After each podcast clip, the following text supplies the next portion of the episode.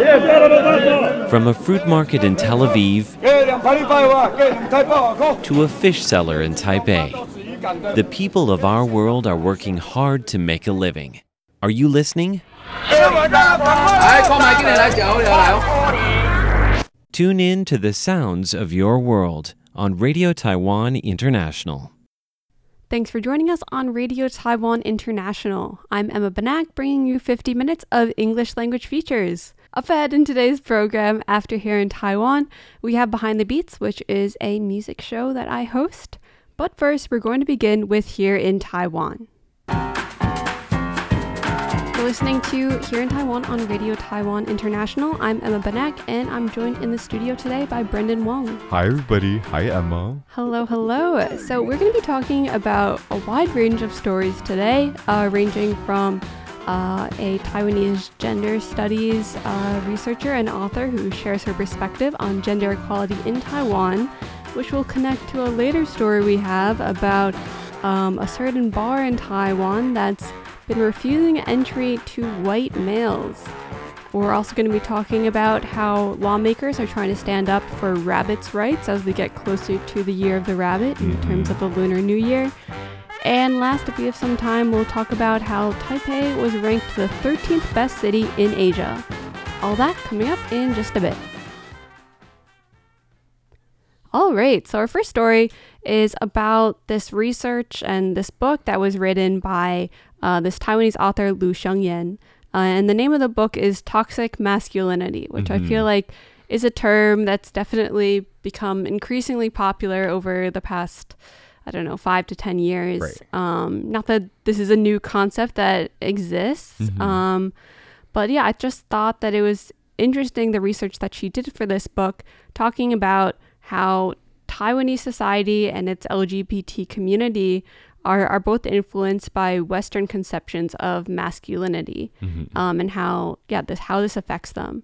And yeah, I think it's interesting because I don't know, when I first came to Taiwan, I did feel like there was sort of a different sense of masculinity here in that I don't know, I felt like in the US people are always trying to be like super buff and macho and I feel like Taiwanese people are a bit more reserved in that way. They're not quite as like forward and assertive as I feel like um, men can sometimes be in the US. Yeah. Um, but uh, Yen, um, sorry, uh, Lu Shengyan says in her uh, interview and as well as in the book that she wrote that this is like increasingly changing in Asian countries because um, Western popular culture um, is such a big influence, and Yeah. so um, that Taiwan's definition of masculinity is becoming more similar to the West in terms of having physical strength, military prowess, and competence in sports. Yes. Um, and so this has been seen apparently in terms of not always that I would, uh, definitely not all in ways that I would consider negative. Like in some ways, she points out more people are getting into fitness, like uh, going to gyms and working out and being, um, yeah, just I guess caring about their health, which could be for a variety of reasons, whether it's because you know they really want to get in in better shape and treat their body better, or because they feel like they have to meet this standard of being really strong mm-hmm. and athletic because that's what a man is supposed to be like. yeah. I don't know. Have you experienced this all living in Taiwan? Yeah, I mean, what you just said, there's just so much to unpack. And also in this scholarly piece as well, there's just a lot to unpack in terms of the gender dynamics within Taiwan. And from my perspective and my experiences, I definitely see that see Taiwan being influenced a lot by Western media. Mm-hmm. We consume a lot of Western media entertainment. And I think over the years, I personally definitely see a lot of people thinking associating masculinity with like more muscles or like a bigger build. And mm-hmm. that is not what I think I grew up feeling. But mm-hmm. nowadays, I definitely feel like there is more, you know, there's more media going around, and even on Instagram or like if you're on TikTok, I think sometimes you have more opportunities to um, be exposed to Western media. And I think I totally see how like that can influence our perception of what masculinity is and how that can also affect the way like the LGBTQ community um, is associate oh well their relationship with masculinity. So yeah, I think um, to me, to me though, like I think um, it's very interesting because I think I was also reading stuff about like in Korea, where like uh, men apply makeup, um, whereas like you know I think that's perceived as to be very feminine in Mhm. um, in the Western world or like in the U.S. in particular. Yeah, So and I think very- a lot more men have, have plastic surgery in Korea Yeah. as compared to other countries. like it's very normalized it's Mhm. not something that like is perceived to be like um feminine or masculine uh, it's just Mhm. very yeah normalized in the society so yeah to me i think based on like cultural differences and how that influences our perceptions of masculinity and femininity that's always very interesting to me Yeah, I agree. I mean, when you bring up the topic of makeup, I feel like, yeah, it, I feel like there's such a fine line between where products like makeup go between maybe making people feeling more empowered or feeling like they can express themselves creatively through their makeup um, versus people feeling like they have to wear makeup, like mostly women, because, um, you know, maybe they won't be taken seriously or maybe they, uh, people won't be attracted to them and that that's a goal that women should have that to, to be seen as attractive and that we need to buy all these products in order to make ourselves more appealing and just more feminine yeah um, so I think it's interesting, like hearing that men are uh, also embracing makeup in some parts of the world, and yeah, I don't Yeah. know for them if they feel like this is something that they have to do because they need to conform to some sort of perfect standard of making sure like it looks like their skin is really nice, or Mhm.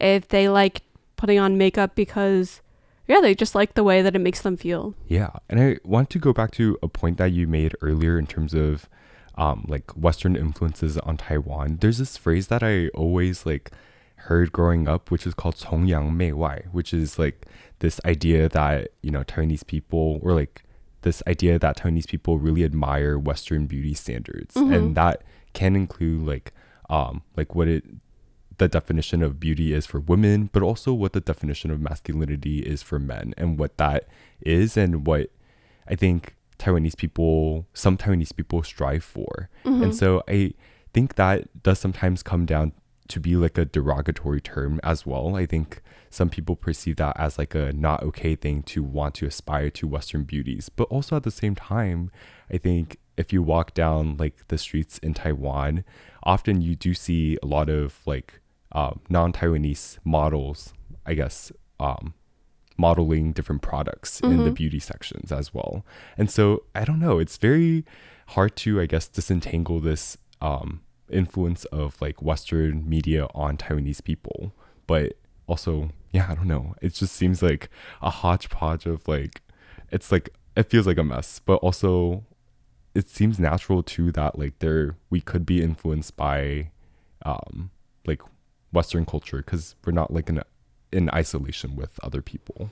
Yeah, yeah, I do think that's interesting. And another point that Lou brought up in her book is that um, kind of this idea that being smart is associated with being nerdy. And I feel like that's interesting to compare the East and West between because I still think that, you know, intelligence is valued in Western society. But um, yeah, I feel like there's definitely not the same pressure to be, you know, getting top of your class and everything. And that, yeah, like if I I never experienced this or really saw it very much in my school that people who were smart were, you know, kind of cast aside as nerds. Like there were definitely people that were popular and athletic who were also smart. But I feel like it's interesting to consider in Taiwan where I feel like there's so much more pressure based on um, like how smart you are, how well you perform in classes, and if that somehow makes you more of a man in some way, and if that idea is shifting in terms of how it's more important to be attractive or really athletic and that sort of thing. Yeah. And to your point of like um growing up what you see as like people's main focus, I do think that like people do try and pursue like intellectual achievements over like physical development in the sense that like I don't think I think uh, it was only after college that I realized a lot of people maybe in high school already got into like weight lift, uh, Mhm. weightlifting or like you know drinking protein shakes and stuff, which to me was never really like a very prevalent thing in Taiwan. I mm-hmm. think most people really just like focus more on the brain development area mm-hmm. or like try to do something that was less like so much uh less focused on like how they appeared physically mm-hmm. in terms of like having a muscular build. Um and I think that probably ties into like again like the type of movies that we consume and the types of um, like celebrities as well. Because mm-hmm. I think if mm-hmm. you look at a Taiwanese celebrity overall in general versus like, um, I think in the U.S. for instance, like there are always these like superhero um, mm-hmm. celebrities who like go undergo like ma- like crazy body transformation and they have like just like a muscular build and I think that may influence the way people think what they should aspire to be or like what the um, beauty standard is and in, just in taiwan like overall i think celebrities as well like there just isn't that like pursuit of like the like biggest muscles mm-hmm. yeah i mean i think it's also an issue in the us where there are lots of asian americans mm-hmm. that um i don't know that asian american men are sometimes not treated as masculine necessarily yeah. as white males. I mean, like I feel like the first the first superhero movie that I ever saw starring an Asian actor was like Shang-Chi or something yeah. like that just came out, I don't know, last year or something mm-hmm. like that. Um, and so, yeah, I think that it's important to give like young people um, kind of like not a role model as in you need to be a superhero, but to be able to see people that are strong as as someone that you can also see in yourself and that sort of thing. And I just think it's so it's just difficult because you don't want to push it too far that you feel like oh they need to be like this if they're going to be someone I don't know worthy, worthy of being of, a man yeah. or anything like that. But at the same time, you don't want to like entirely neglect that idea. Yeah, I feel like you just open a can of worms that can go on and on mm-hmm. in terms of how um, Asians and Asian Americans are represented in film in Western media. Mm-hmm. Um, because, like you said, there is a long history of like um, Asian Americans or Asians in general just being represented as like um, not sexually attractive or not sexually desirable. Mm-hmm. And so mm-hmm. that is like a whole issue that also in turn in in wanting to overcome those stereotypes, you also have a lot of things that you want to try and not, you know, fall into the um, pit holes mm-hmm. of.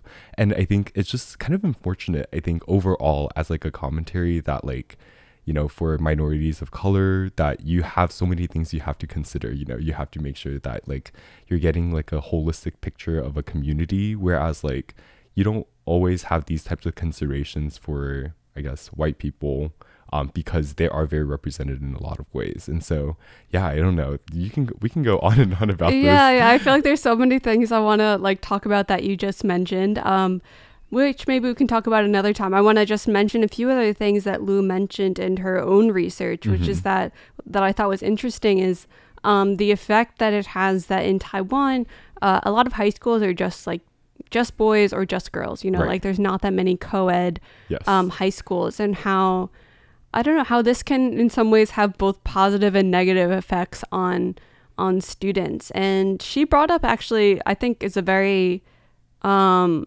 kind of looking at a very specific group and how they're affected by this she was ask, actually talking about um, lesbians uh, like lesbian girls in high school mm-hmm. and how a lot of them at least from her research felt this pressure to be more masculine um, because like they were just surrounded by all these girls and they kind of wanted to stand out in some different way and mm. or like that the girls that wanted to date them maybe still wanted to be with someone that seemed like masculine and stronger and right. it just sort of ended up making them feel like they kind of had to fit this other sort of type um, yeah. which i just thought is like is is very interesting as like I feel like people are becoming more open to different sexual orientations and also more open to different kinds of gender expression.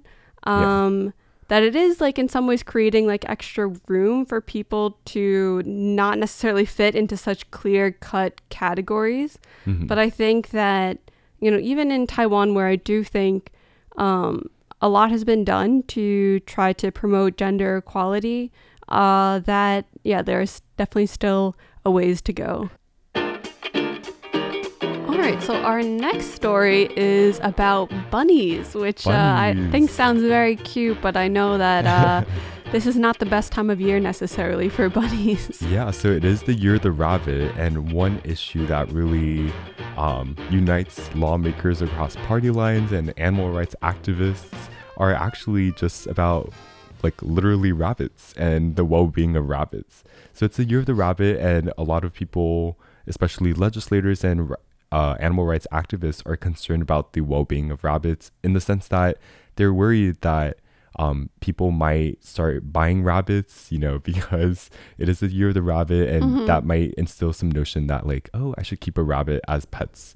And so these people are encouraging um, just the public in general to be mindful that rabbits are animals and they are, you know, sen- uh, sentient beings, um, and that they um, should instead of if you really want to have a rabbit that you should consider adopting rabbits as opposed to buying rabbits which i think is like the general kind of advice that people give in terms of having uh, animals as pets is just to try and adopt rather than buy. Yeah, I mean, I think that this is an issue for lots of different animals that are kept as pets um, around the holidays because people really love giving kittens or puppies as gifts on, Yeah. on Christmas or something like that. I can understand the excitement of bringing a pet into your family. It's like a family member. People, and Yeah. I think people in Taiwan really do love their pets, you know, like they treat them like children pushing them around in carriages and everything. And like, I mean, that's a whole other issue. I mean, sometimes I think that can cross the line as well. But just realizing that this is like you're taking on responsibility of this animal's life, you know, Mhm. it's not just like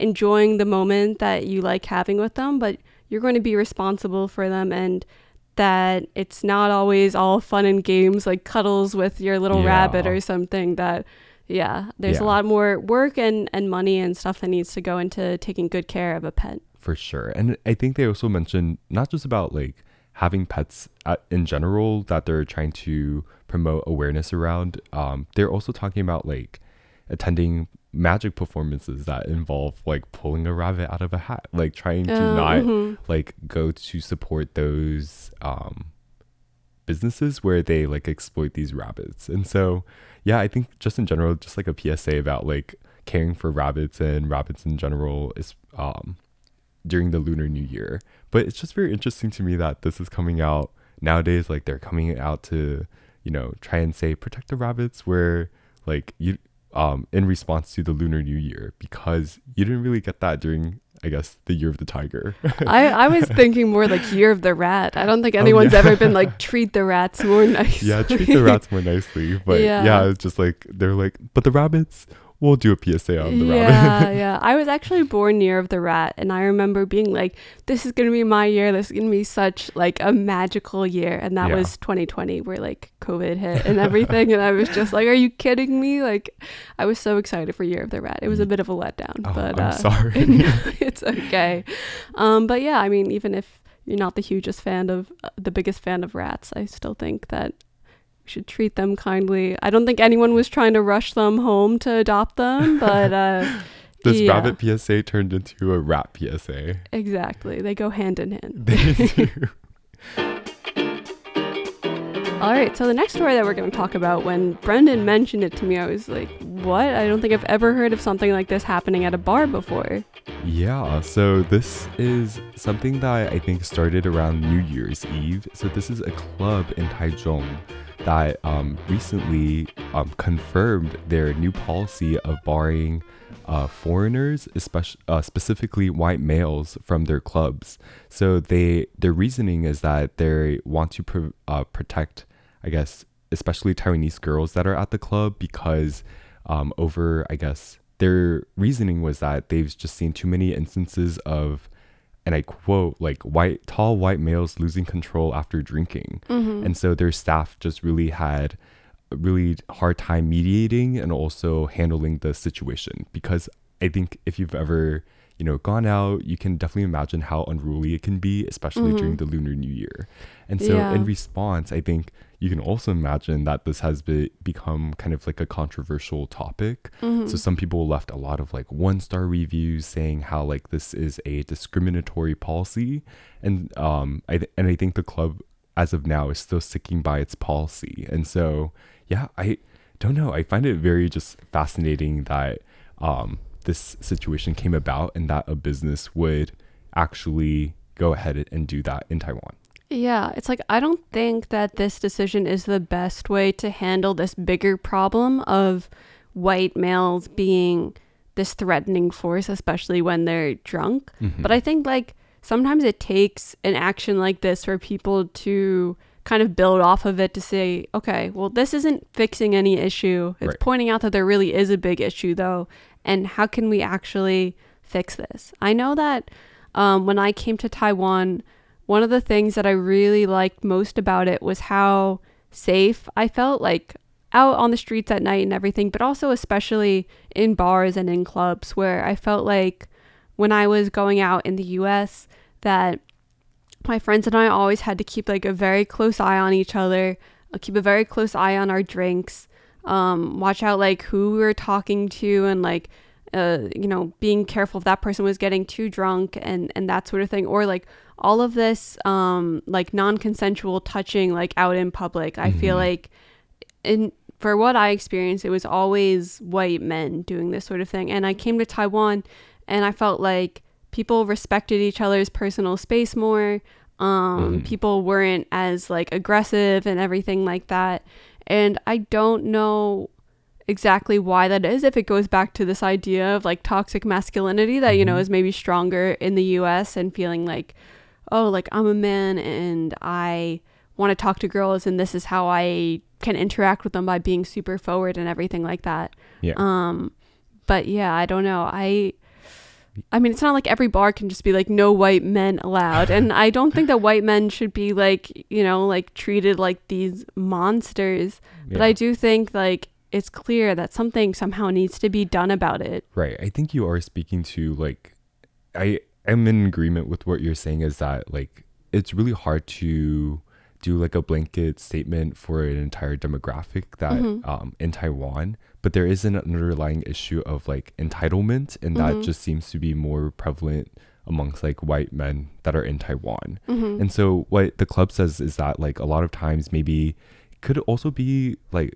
maybe cultural in the sense that like um maybe white people white men's enthusiasm and physical actions towards women um is their you know is what they perceive to be normal but then Mhm. Taiwanese women might find that to be as um harassment instead hmm and so there's just maybe this lack of like cultural understanding which again I definitely see as well Yeah. especially like if you're visiting if you're um or if you're new to like a cultural space that um the way um physicality is perceived definitely varies right i think especially in the us like a physical touch may not mean a lot but you know Mhm. even if you watch like korean drama or like taiwanese drama like a hand holding Oh my like god, they do like slow motion and everything. You see the hands touching from like 50 different angles. yeah and that could be like the climax of the tv show is Yeah, that they yeah, the finally held hands. cliffhanger. right like do they hold hands so yeah. I think the way um like Taiwanese culture like perceives physical interaction can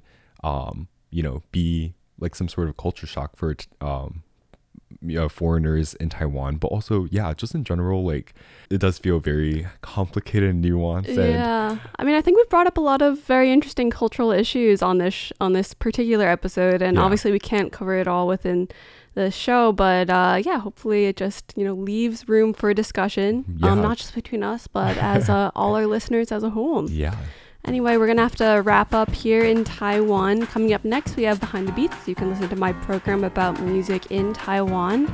Uh, but for now, signing off, I'm Emma Banak. and I'm Brendan Wong Thanks for tuning in. bye